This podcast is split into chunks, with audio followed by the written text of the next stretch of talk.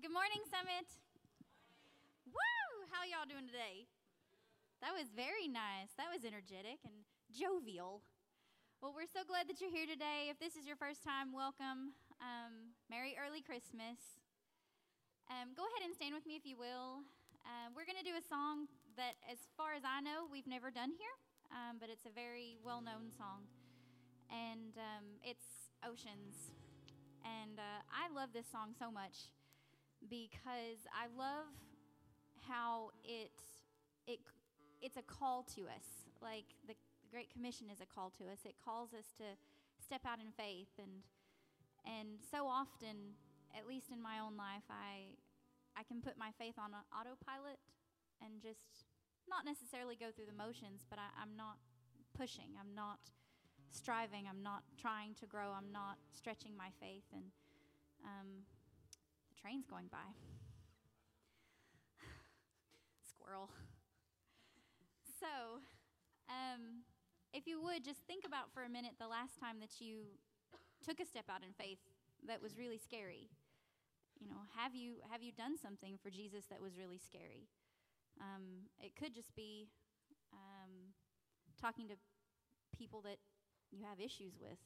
That's causes a lot of anxiety, or it could be um, serving God in some way. Or for me, it was when I started doing foster care because I was just inviting all of this uh, darkness in, all of these children into my house who have experienced some of the worst things.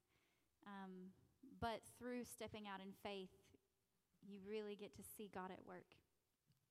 Um, go ahead and bow with me in a word of prayer before we begin this morning.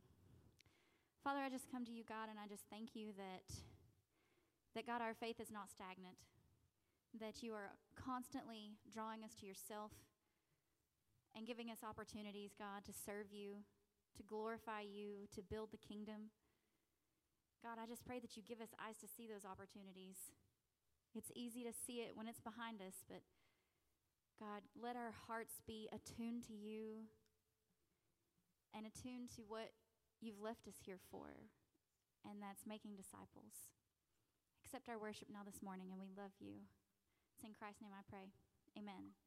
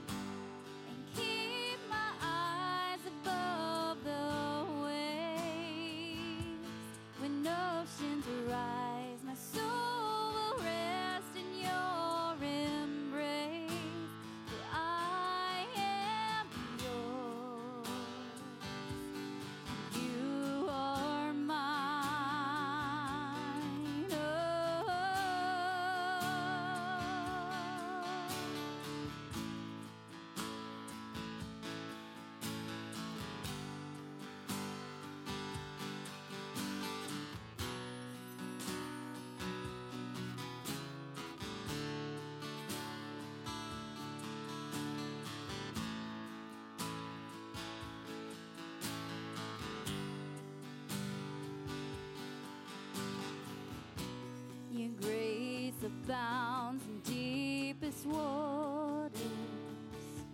Your song.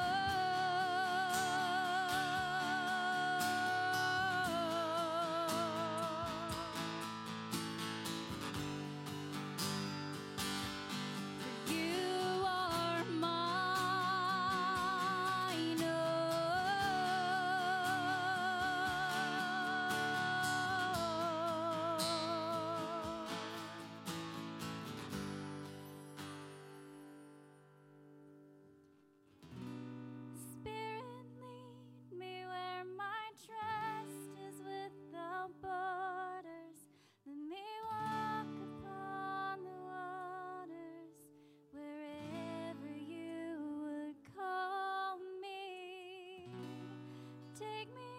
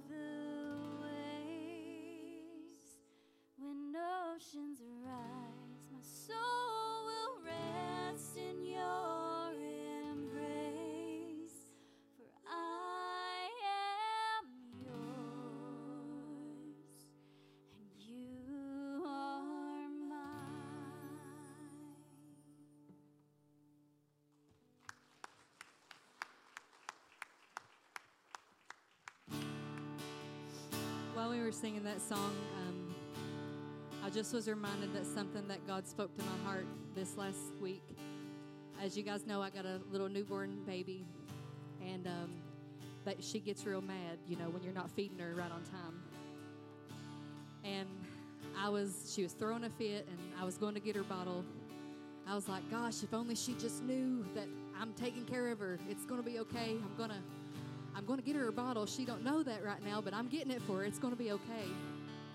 God just spoke to my heart in that moment and he said, "You know, my love for you is the same way. Sometimes when you're wanting something or you're throwing your fit because you can't have it, I'm your heavenly Father and I'm going to take care of you."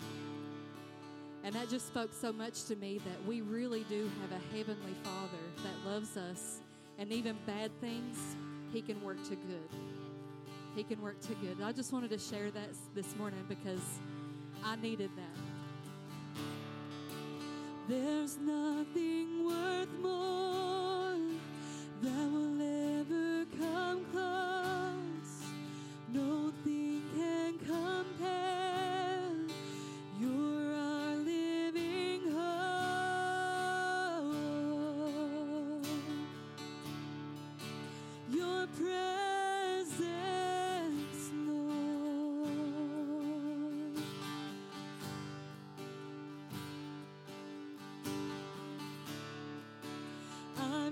tasted and seen of the sweetest of loves, where my heart becomes free and my shame is undone.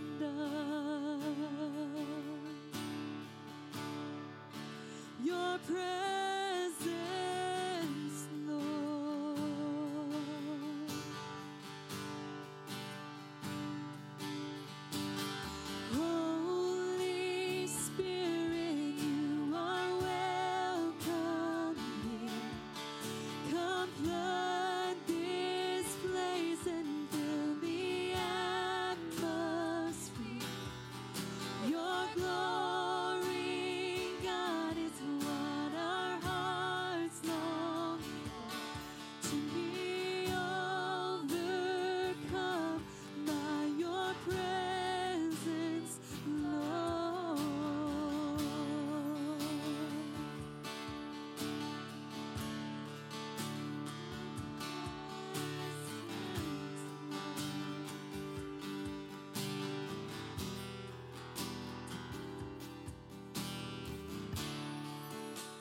There's nothing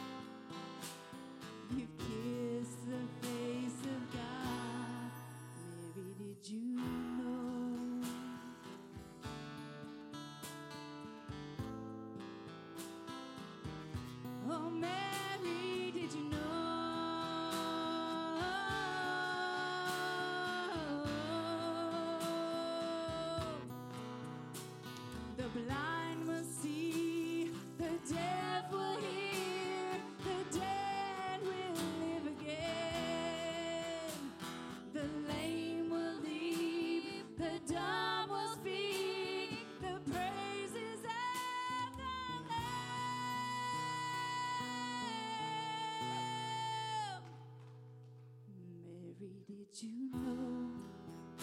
Your baby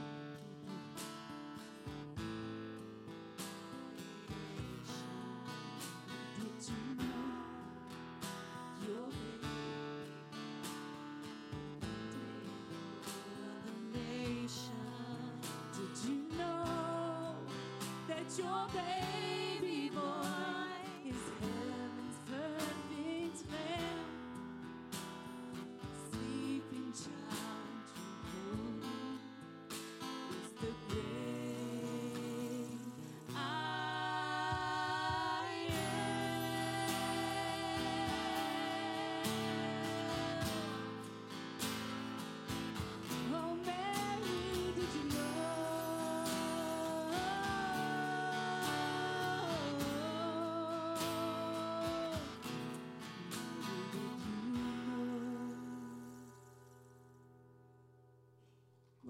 just praise you in here this morning, Father. God, we thank you for that perfect, perfect gift that you gave us so many years ago. Thank you, Lord, for showing us, Lord, what true love is. God, we just praise you this morning. We ask, Lord, that you just be with us, Father God. God, be with Pastor Mark as he brings the word. God, we just thank you for this season, Lord. Help us to remember, Lord, that it's about you. It's not about the, the hustle and bustle, Lord, and it's not about the gifts, because, Lord, you gave the perfect, ultimate gift to us. God, we love you this morning. We just praise you and we thank you, Father. For it's in your precious Son's name, Jesus, we pray. Amen. Amen. Oh, Jesus is coming. Shout for joy. Joy is a word we see and hear everywhere at Christmas. Joy to the world is the message of the season. Joy is the theme of this day. Two weeks ago, we lit the prophecy candle and remembered those who first spoke the promise of the coming Christ child. Last week, we lit the Bethlehem candle, a symbol of the preparations being made to receive and cradle the Christ child. The third candle of the Advent wreath is called the Shepherd's Candle. It remembers the first in a long line of people who joyfully share the news of the Savior's birth. This candle is a different color, reminding us that our period of waiting is half over. Three candles burning bright, chasing away the darkness from light. Three candles glowing bright, the blessing of God giving new sight. The Lord sets the prisoners free. The Lord opens the eyes of the blind. The Lord lifts up those who are bowed down. The Lord loves the righteous. The Lord watches over the sojourners. He upholds the widow and the fatherless, but the way of the wicked he brings to ruin. The Lord will reign forever. Your God, O Zion, to all generations. Praise the Lord.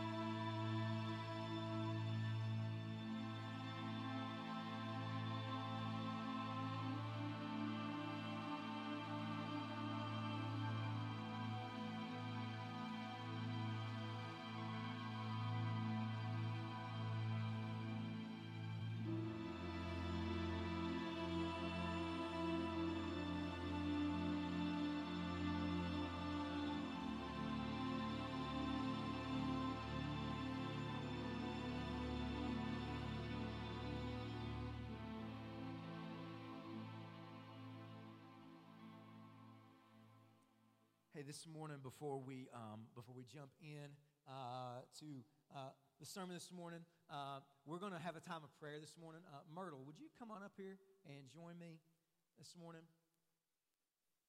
Excuse me.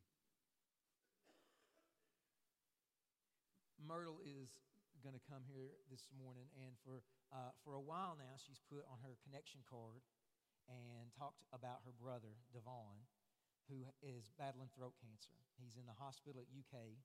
And she came to me this morning and asked if we could pray for him and that she would stand in his behalf. And so I said, absolutely, we would.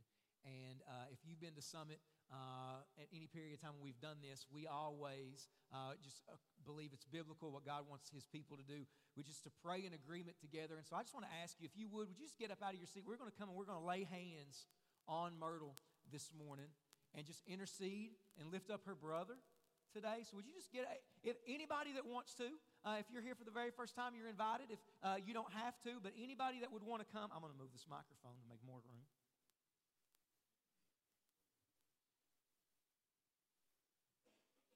And just gather in there.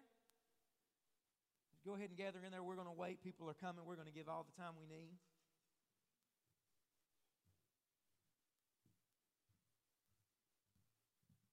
And I'm going to lead us in prayer. But as I pray, feel free to lift up your voice in prayer and let's just go to the Lord. The Lord is a healer. He told us to pray for healing, and we're just praying for His presence, for His power, for Him to move. And so, would you just bow your heads and pray with us this morning? And if you're not up here, just would you, by, your, by faith, extend your hands forward just to say in unison that we agree on this prayer as the people of God uh, this morning by faith. Let's pray. Father, right now, in the name of Jesus, God, we pray for Devon this morning. God, as he is in that hospital room right now at UK, Father, you are with him.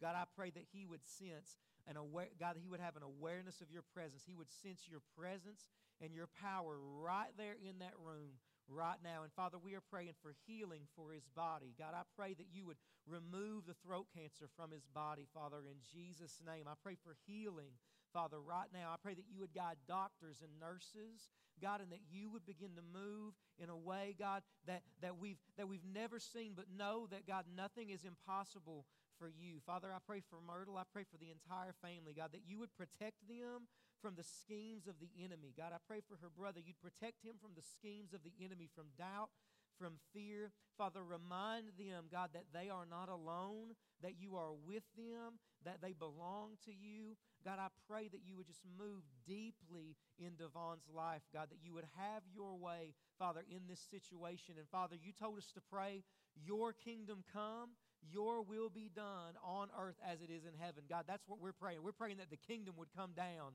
in that hospital room. We're praying that healing would come down in that hospital room. For power to come down in that hospital room right now. God, as we're here, God, you are here, but you, God, you're there too. And so, God, I pray, Father, that your presence and your power would move in a manifest way. Father, we ask all this in Jesus' name, God, for Jesus' glory for his sake, not ours, God. And we ask all this by faith in the risen Savior. And God, we pray this in Jesus' name. And everyone in agreement said, Amen. Amen.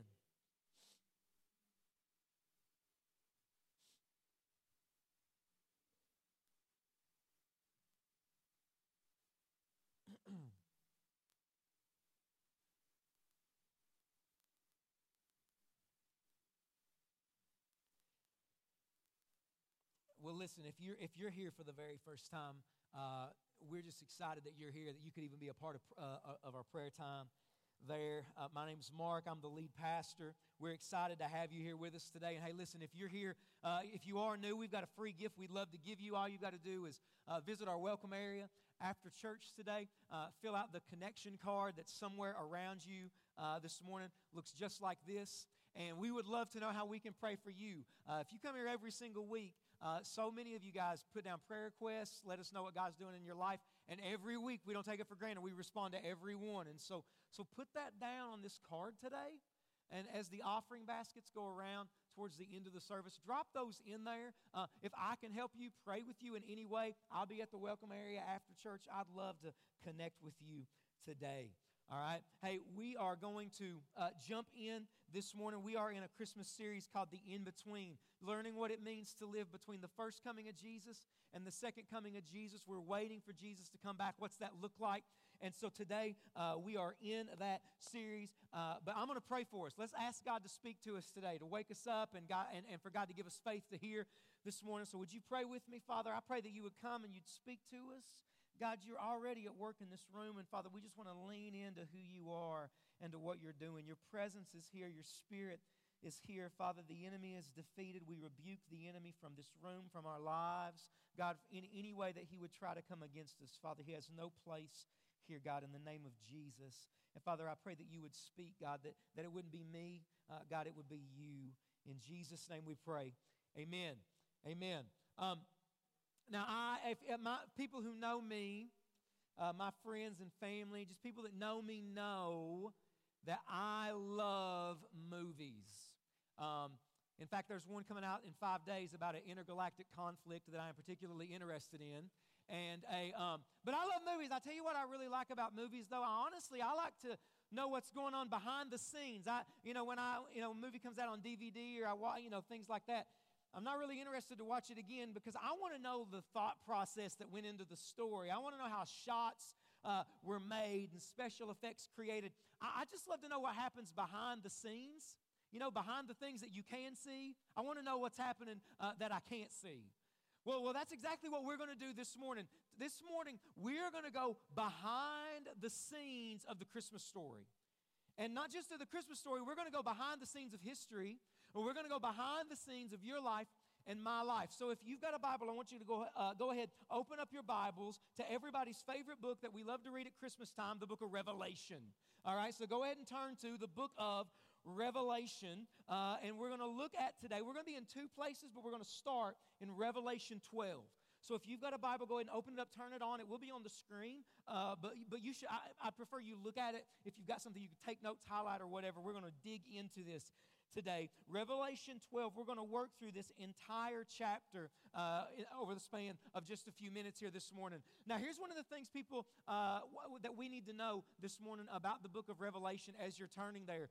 A lot of times when we think about the book of Revelation, we think that it's all about the future. Uh, but the thing about Revelation is that there is future in there, but it's actually past, present, and future.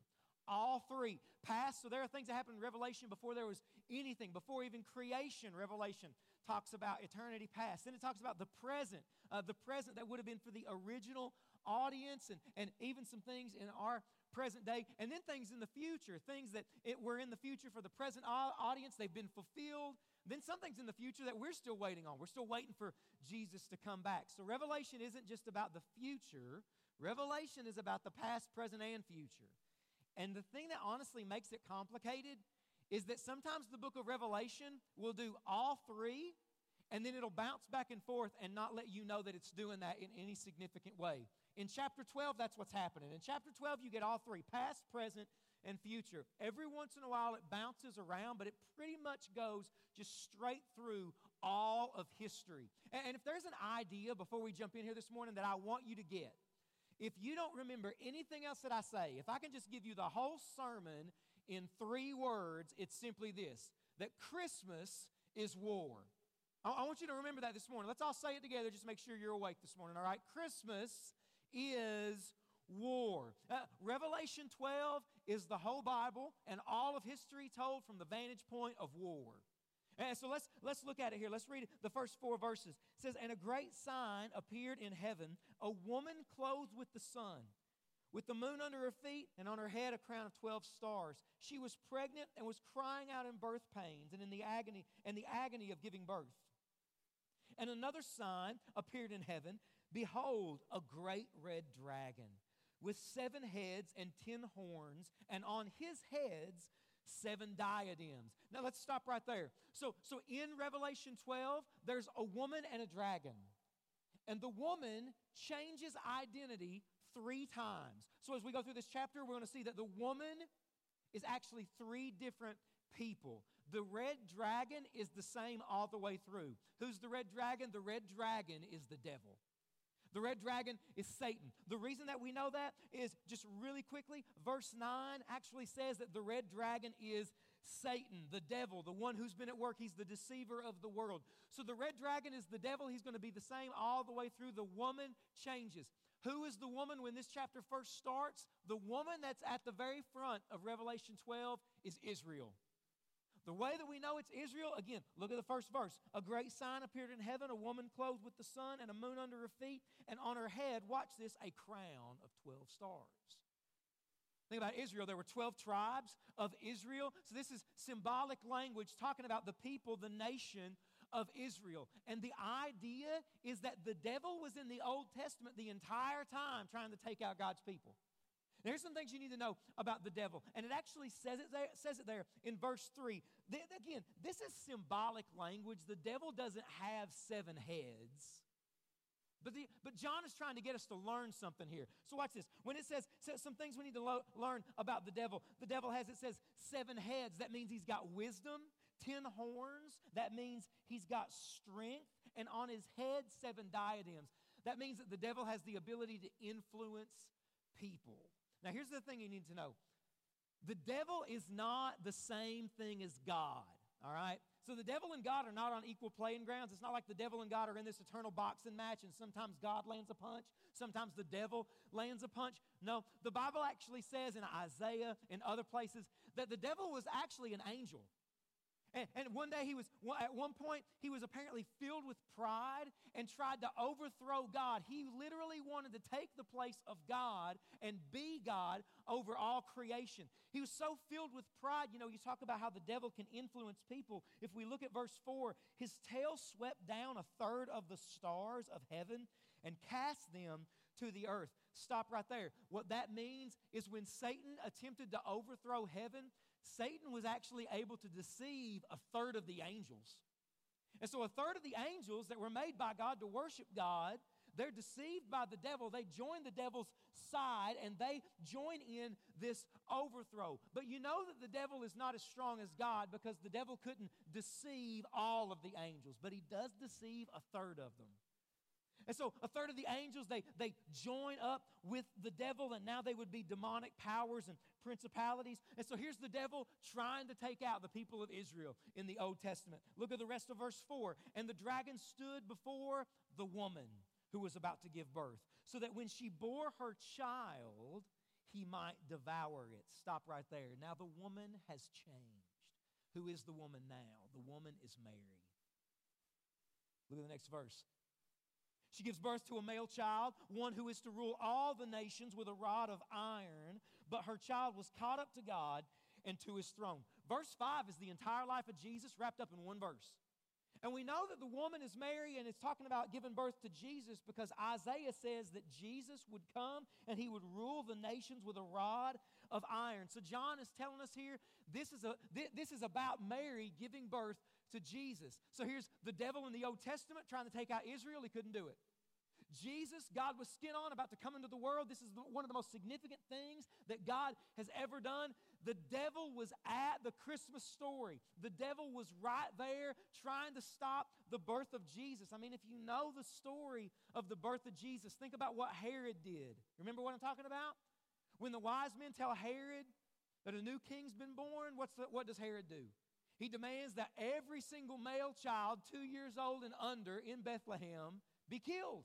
I mean, demonic, satanic. He's under the control of the devil. The devil's able to influence Herod. So there's the devil trying to stop the birth of Jesus, but he can't stop it. Jesus is born, lives, dies, comes back, to, uh, comes back from the dead three days later, ascends to the right hand of God so that right now he's on his throne.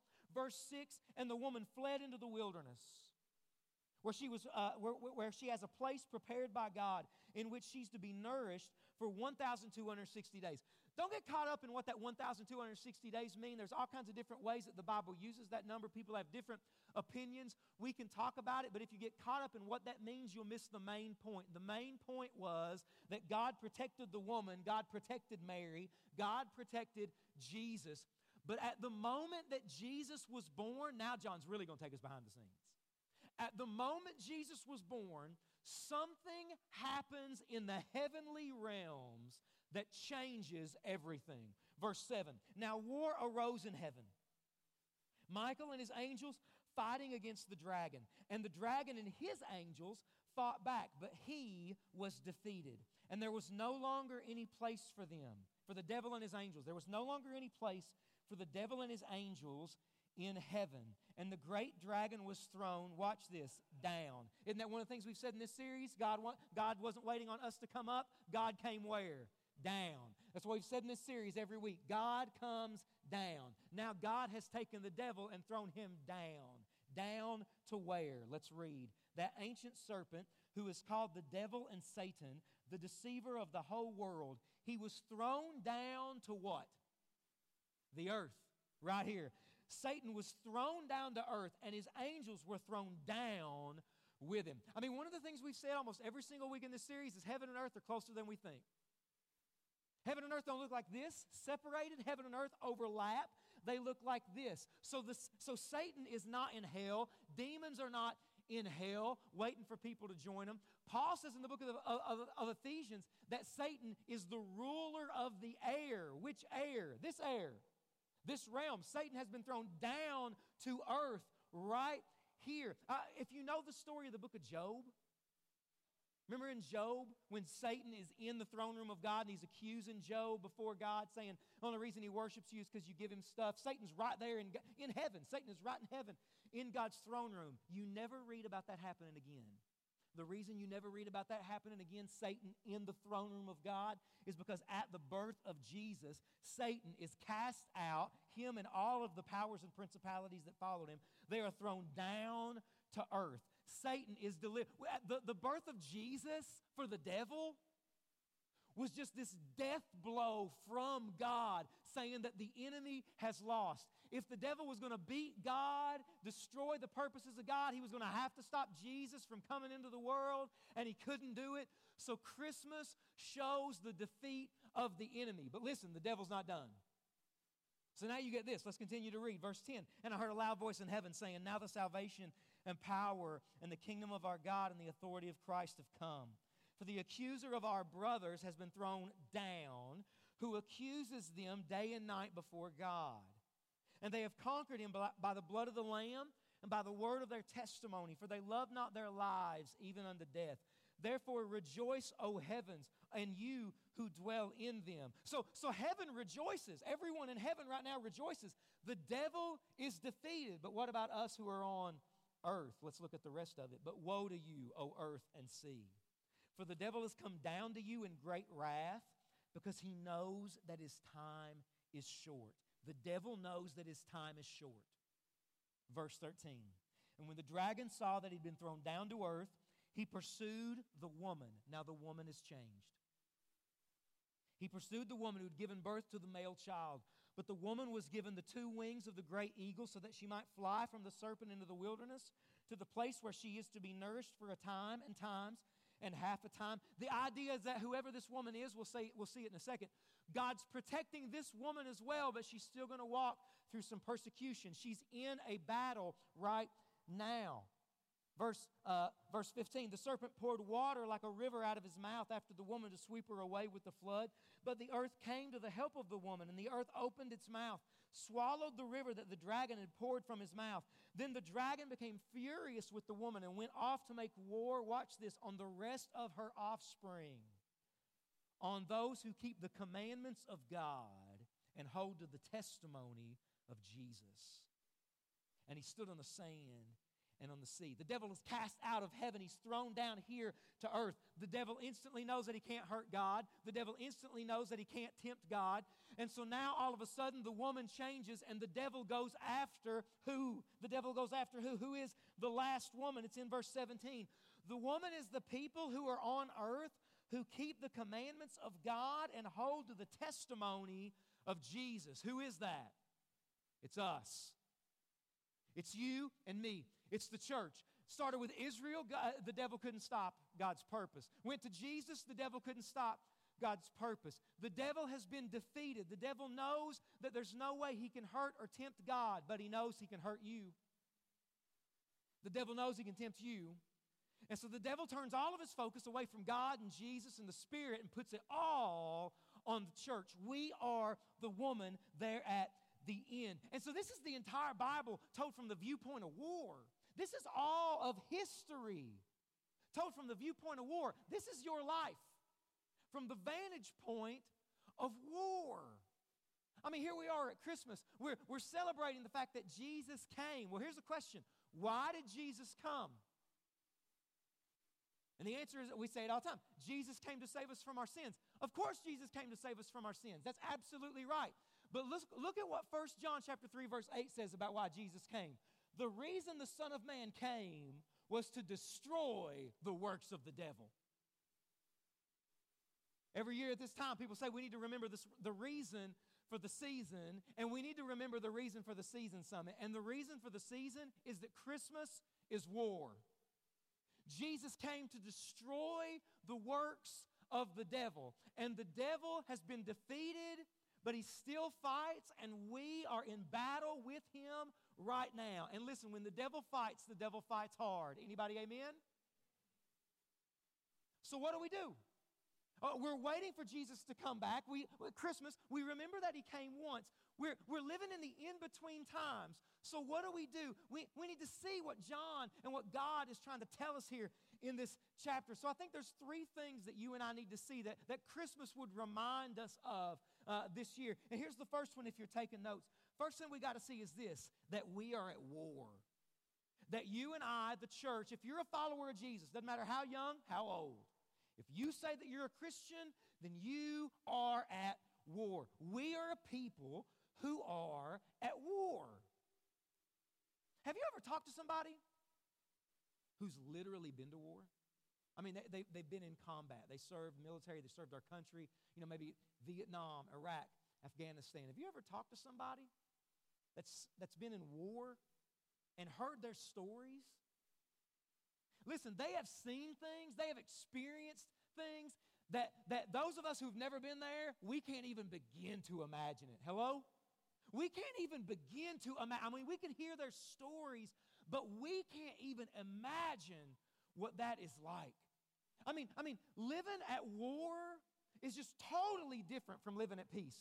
Peacetime living and wartime living are totally different. When you're at war, war brings with it a sense of urgency. When you're at peace, you don't have to be urgent. I mean, countries and nations who are at war, it changes everything. It changes the posture of that country, changes the way that country spends money. War just changes things. Wartime living is different than peacetime living. Listen, the story of the Bible is the story of a war.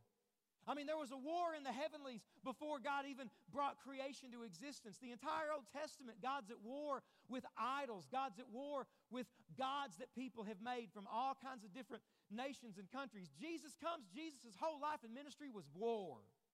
He's baptized, comes up out of the water, the Spirit takes Jesus into the wilderness. And, and when Jesus is in the wilderness with the devil, it is literally the Garden of Eden, round two. And, and what Adam failed at, Jesus succeeded at.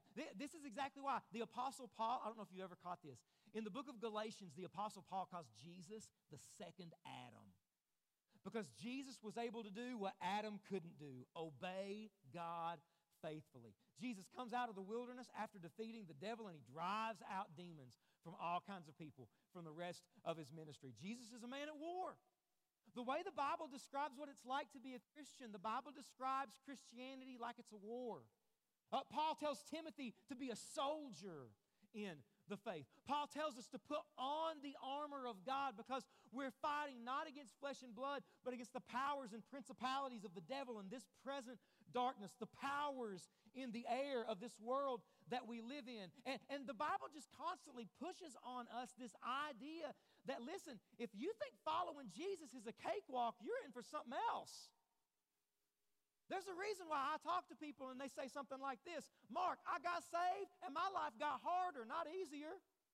Hello? Mark, I'm following Jesus and it seems like, like everything is breaking loose in my life. Why? Because it has. Because to be a Christian is to be a man or a woman at war. I love the way Peter puts it. Well, let's spend the rest of the morning right here. 1 Peter 5 8. If you got a Bible, go ahead and open it up, turn it on, turn it over to that. So we're out of Revelation. Let's focus right here on this small verse. 1 Peter chapter 5, verse 8. I love this verse. Be sober minded, be watchful. Your adversary, the devil, prowls around like a roaring lion seeking someone to devour. See, one of the things about being at war is war clearly defines who your enemy is. And our enemy, right here, I mean, it's in Revelation 12, all over the Bible, right here, 1 Peter 5 8, our enemy is the devil. Now, I don't know what you think about the devil. We have a hard time thinking about the devil. Honestly, we don't think about this spiritual warfare idea, the powers and principalities, the devil. We don't think about it enough. We have a hard time with this because a lot of us, when we think about the devil, what do we think? Like a really skinny, goofy looking dude in a red jumpsuit, right, with a tail and a pitchfork. You know, you've seen him on cartoons, right? And, and the devil's something we don't take a lot of, uh, uh, we don't take really seriously. We don't think about the devil a lot. Or, or if we do, we get that cartoon image in our head. When Jesus talked about the devil, Jesus said that the devil was a liar, a thief, and a murderer. Jesus took the devil seriously. Jesus believed in the devil. Let me ask you a question. Answer this to yourself. Do you believe in the devil? Now I'm looking around, I see a lot of familiar faces, so I suspect that there's a lot of yeses in the room. So let me ask this Would the way that you pray show that you actually believe in the devil? If you're a parent, grandparent, guardian, you got kids in your life, would the way that you pray for the kids in your life show that you believe that the biggest fight they're going to face is against the powers and principalities of hell? Here's a way to ask, here's a question to ask to really show if you believe in the uh, believe in the devil. Who's your enemy? Because our enemy doesn't have flesh and blood. Our enemy is the devil. And our, our enemy is clearly defined. Again, this is hard. One of the reasons this war and the devil, it's hard for us as, as, as Westerners, as Americans, it's hard for us to wrap our heads around it because we can't see him. We can't see this war. That's why, that's why one of my favorite lines in the best Christian movie that's ever been made, The Matrix, um, where that's actually not a Christian movie, so don't, don't have a Bible study around it. Um, but it is my favorite Christian movie. Uh, Laurence Fishburne's character, Morpheus, asks Keanu Reeves, Neo. He asks him this question. I love this question. I wish Christians would really think about this question. He looks at him, and there's a scene in the movie where Morpheus asks Neo, Neo, what is? You ever thought about that? What is reality? God wants you to know today this war that you can't see is reality. That the devil that you can't see is reality. We need to let the Bible define reality. And here's the thing the devil is not going to tempt you and come at you with spinning heads and projectile vomit and tempting you to uh, sacrifice kittens and all kinds of stuff like that. Uh, the devil is not going to come at you. Now, he might. He might, maybe, all right? All right, I don't know. But that's not his usual mode of operation. That's not the way the devil typically works in this war. Do you know how the devil typically works in this war? Here's the devil's biggest scheme in this war the devil, to win the war, wants to get you drunk. That's all he wants to do. He just wants you to get drunk. Again, 1 Peter 5 8, look at it. 1 Peter 5 8. Be what? Sober minded. You see that? Be sober minded. What's the opposite of sober? Drunk. Have you ever been drunk? Oh, now come on now, something. I, I think you halo. Uh, is the nine, I asked that in the 9:30, and all of a sudden they're like, "No, all we do is pray and read the word of the Lord." Right? Come on now, come on. I listen. Maybe not true for everybody, but I know some of y'all. All right. You ever been drunk? Think about it. Listen, uh, the thing about being drunk is when you're drunk, you know, I mean, I'm just, I'm just telling you what I've heard. I'm too busy praying for you, you know. But, but I've heard that when you get drunk, you know, your, your speech gets slurred. It slows down your response time. Listen, when you're drunk, you can forget who you are. You forget where you are. I asked a couple of guys in our church who are police officers, and I, I, I, made sure that I asked them this when they weren't together, so I asked them separately so they wouldn't know what the other one said. I said, How many times have you guys pulled over somebody for drunk driving? And when you asked them, Have you been drinking tonight? They instantly said, Yes, officer, I'm, I'm, I'm hammered. When they and they just openly admitted it. How many times has that happened to you? Both of them separately had the exact same answer. They both said they pulled tons of people over for drunk driving, and each of them had literally only had one person look at them and say, Yeah, I've had a little too much to drink tonight. Every single other person they have ever pulled over for suspected drunk driving has looked at them and said, No, I'm fine. I'm fine. I'm driving all over the officer. Listen, I am good to go. They said everybody always denies it. Everybody is convinced. Here's the thing watch this. Everybody is convinced that they're not. See, apparently, you can be drunk and not know it. When Paul, when Peter rather says, be sober minded, this book, First Peter, we're going to go through it next year. First Peter is written to a group of Christians and they're being persecuted. The idea behind First Peter is that you're aliens in the world, you're strangers in the world. This world is not our home. And so Peter's getting the idea that these Christians are getting a little too comfortable in the world. They're getting drunk on the world. And Peter says, Listen, y'all need to be sober minded. Y'all need to sober up and remember that you're children of God, this world in your home. When we say that the devil wants to get you drunk, we don't literally mean alcohol. What we mean is the devil wants to get you drunk on the world. The, the devil wants to so cloud your judgment with this present world, with what you can see, taste, and touch, and just to be filled with things in this life that you forget who you are, you forget whose you are, and what it leads to is you're just going through this world, and maybe you come to church every single week, but you are drunk. Devil has all kinds of different ways to do that. One is the devil will try to do this by getting you just to focus on anything and everything right here in this life. Biggest thing happening in your world is, is when the next season of something drops on Netflix, what you're getting for Christmas, what you're giving for Christmas, what's happening at work, what's happening at school, about the next practice. Did you see what so and so put on Facebook? Just caught up with things in this life and no perspective at all of anything with eternity. And maybe you hear that and you think, well, listen, Mark, what in the world's wrong with those things? What in the world's wrong with the job and, and practice and all of those things? Here's the thing, and this is why the devil is so effective. In and of themselves, nothing is wrong with that. Nothing is wrong with those things. But if the devil can get you to be so focused on things right here in this life and you sprinkle in a little church with it, he's fine. Listen, the devil is fine with you coming to church every single Sunday as long as you don't do anything with what we're talking about. Hello? The devil is fine with you taking notes about all kinds of things and lifting your hands as long as it doesn't change the way you live out there. Right? The devil is fine with you coming to church and being a part and serving as long as you're drunk and convinced that the biggest thing happening is what you can see rather than the spiritual realm that you can't see. Another way the enemy will try to get you drunk and forget who you are and whose you belong to. The devil will convince you that who you are in Christ might be true for somebody else, but it's not true for you. So he'll try to talk you out of believing your identity as a child of God. Listen, God loves them, not you. God can't forgive you. A real Christian would never struggle with that, and on and on and on. You're just condemned and caught up with things in your past, and you're more concerned with the struggles and sins in your life than you are with the blood of Jesus that's cleansed you from all of it. And you just walk around all the time with guilt and fear and shame. And what the devil has done is he's just made us drunk on the world. Or here's a really good tactic that the enemy loves to use the enemy will make us drunk on the world by trying to convince us that our enemy is anyone other than him.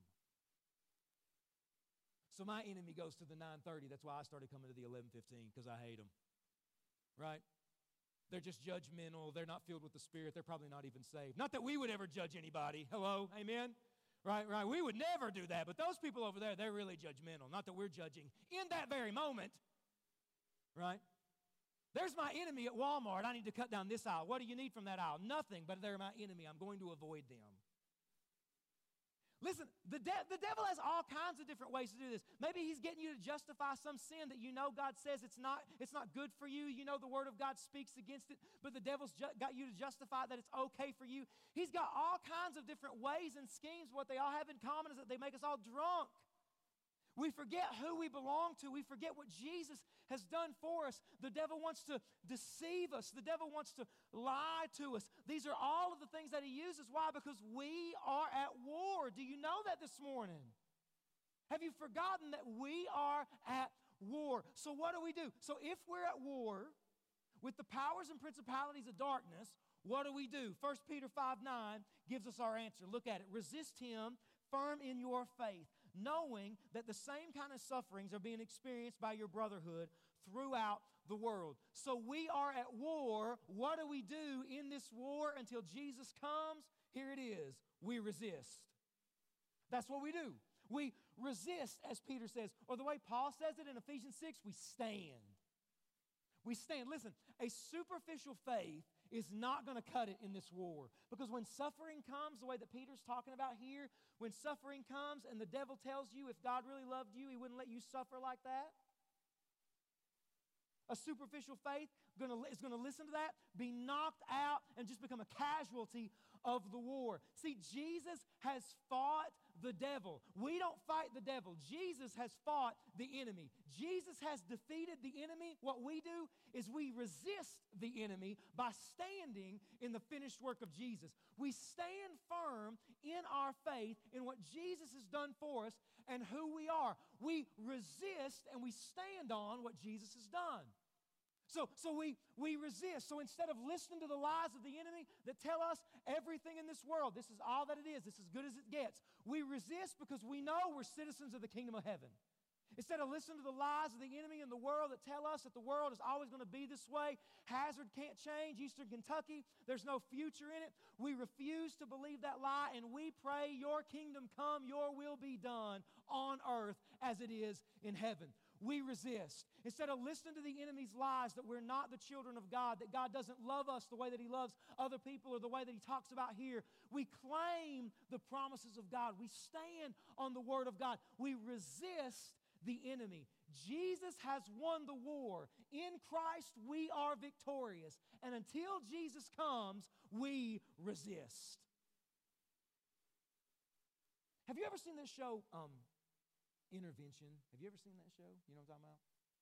If you've never seen the show Intervention, the way that that show works is there's somebody who's got some addiction issues in their life drugs, alcohol, just some kind of addiction issue in their life, and their family has reached out to this show. Their family's reached out to this show asking them to come and try to help their loved one, their friend, their family member. And so, so this person doesn't even know it. They think they're simply a part of a documentary about addiction but they have no idea that everything is leading to this moment where they're going to be in a hotel room or some kind of meeting room with all of their friends and family there, and they've each written a note about how much they love this person, and they're praying that this person would sober up, would, would get clean, would just realize how their addiction is destroying them. It's an intervention where just everything steps in to realize, to, to say to them, you got to realize what's going on, what's at stake around you. And, and here's the thing I've been praying that today would be an intervention for some of us.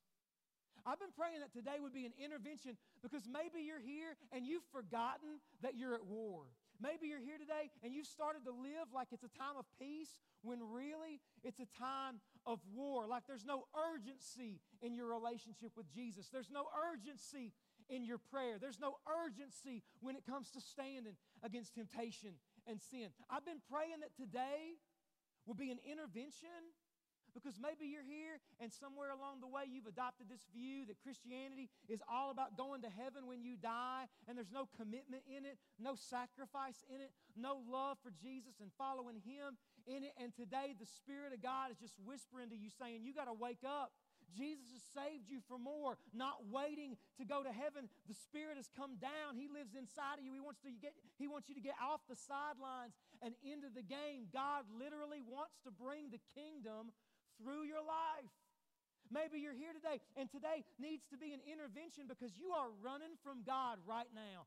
You are convinced that you are in something that nobody knows about, it's not going to hurt you and it's never going to see the light of day and you're going to get away with it. But what you need to realize is that nobody else in your life might know about it, but God knows it all. And God sees it all. And you are being pursued right now by the love of your heavenly Father, drawing you out of darkness and in the light. You need to wake up because you're drunk. Or you might here today, you're here today, and you're a child of God, but you are so filled with guilt you are so filled with fear. You are so filled with shame that, you, that you've forgotten who God says you are. You're not walking in the confidence and the assurance that you're a son or a daughter of God. And the Spirit is just whispering to you right now that you are at war and Jesus won it. Listen, I don't know how the enemy is coming to you. I don't know what the Spirit is saying to you this morning. But here's what I know for every teenager you are at war today. Here's what I know for every man in this room today you're at war. For every woman in this room today, you, you are at war and, and you can't maybe see your enemy. You can't maybe see the war.